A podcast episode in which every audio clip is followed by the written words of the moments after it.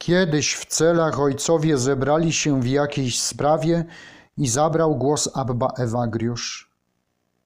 Kapłan mu rzekł: Abba, wiemy, że gdybyś został w swoim kraju, byłbyś pewnie biskupem i przywódcą wielu, a teraz siedzisz tutaj jak wygnaniec.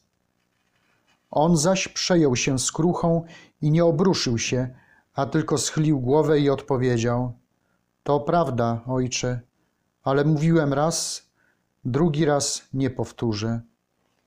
Mówił znowu, że powiedział pewien starzec: po to wyrywam z siebie rozkosze, aby odciąć okazję do gniewu. Wiem bowiem, że on zawsze we mnie walczy o przyjemności, wzbudza we mnie umysł i wypędza rozum.